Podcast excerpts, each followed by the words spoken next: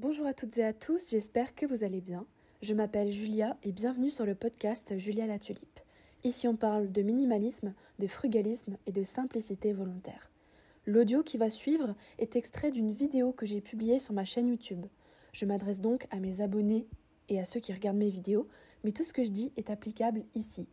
Quand je vous inviterai à vous abonner, je parle évidemment de ma chaîne YouTube, mais aussi de ce podcast sur votre plateforme d'écoute préférée. N'hésitez pas à me laisser un commentaire, un j'aime, une étoile ou à vous abonner. N'hésitez pas non plus à me contacter sur Instagram. Bonne écoute Bonjour à toutes et à tous, bienvenue sur le podcast Julia la Tulipe. Aujourd'hui on se retrouve pour une suggestion de lecture. Je ne vais pas vous faire comme à mon habitude des résumés de lecture parce que ce livre-ci est beaucoup trop complexe et politique pour que je puisse le résumer sur ma chaîne en une seule vidéo, mais je vais vous dire un petit peu ce que j'en ai pensé et vous faire donc une recommandation de lecture.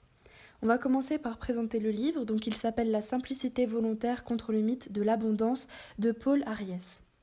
Paul Ariès est un militant écologiste, il est rédacteur du journal La Décroissance et dirige le journal Le Sarcophage. Il a organisé plusieurs contre-grenelles de l'environnement.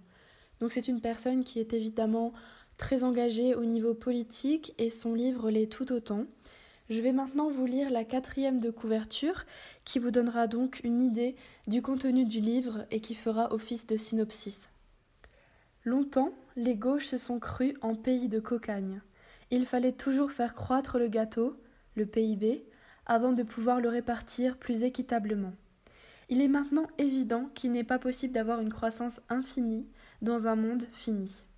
L'enjeu est donc d'apprendre à vivre beaucoup mieux avec beaucoup moins. Apprenons à devenir des partageux, entre guillemets. Paul pulvérise avec brio les idéologies du progrès et de la croissance qui continuent à coloniser notre imaginaire. À partir d'une lecture ou relecture systématique de tous les courants des gauches, socialiste utopique, libertaire, chrétien marxiste officiel et hétérodoxe, il revient sur le combat qui oppose depuis deux siècles gauche productiviste et anti-productiviste.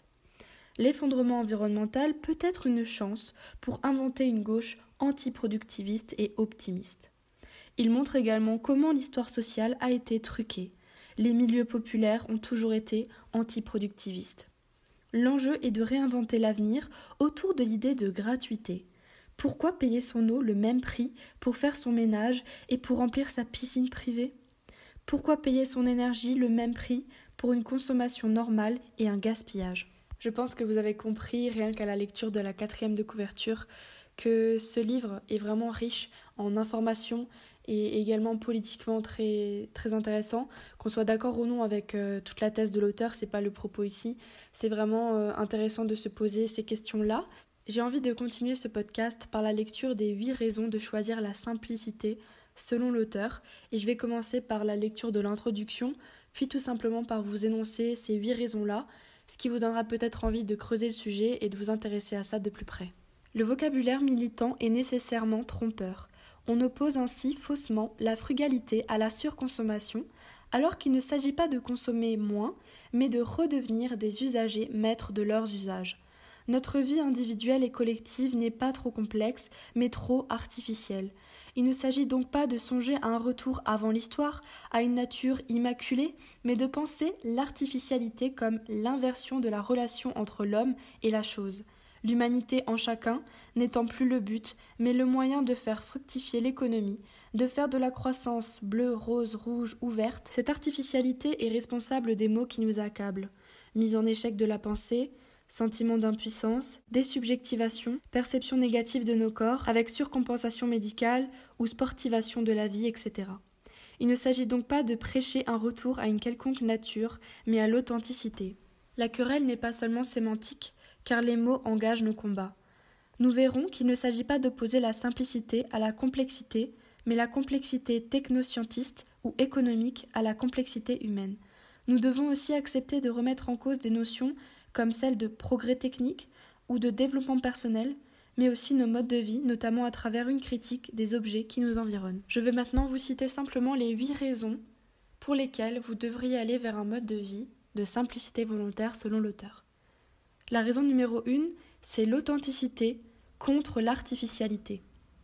La seconde, redécouvrir son corps. La troisième raison, c'est se refuser comme producteur.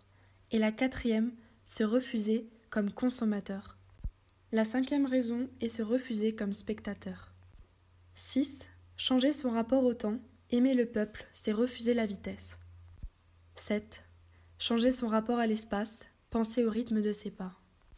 Et enfin, la huitième raison, c'est changer son rapport à la nature, le jardin planétaire.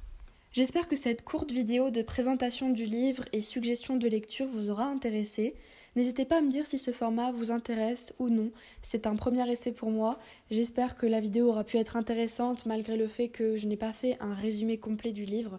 Vous pouvez le retrouver très facilement en ligne. Je vous mettrai le lien en barre d'infos. Je vous mets également le lien de la playlist qui recense toutes les lectures minimalistes que j'ai faites jusqu'à présent.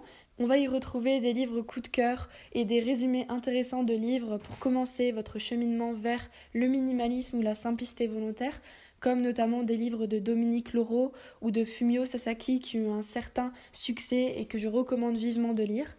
N'hésitez pas à vous abonner pour plus de vidéos de ce type, à liker ou à commenter la vidéo pour montrer votre soutien ça vous prend quelques secondes et moi ça me permet vraiment de continuer à faire ce podcast de manière autonome et à trouver la motivation de le faire.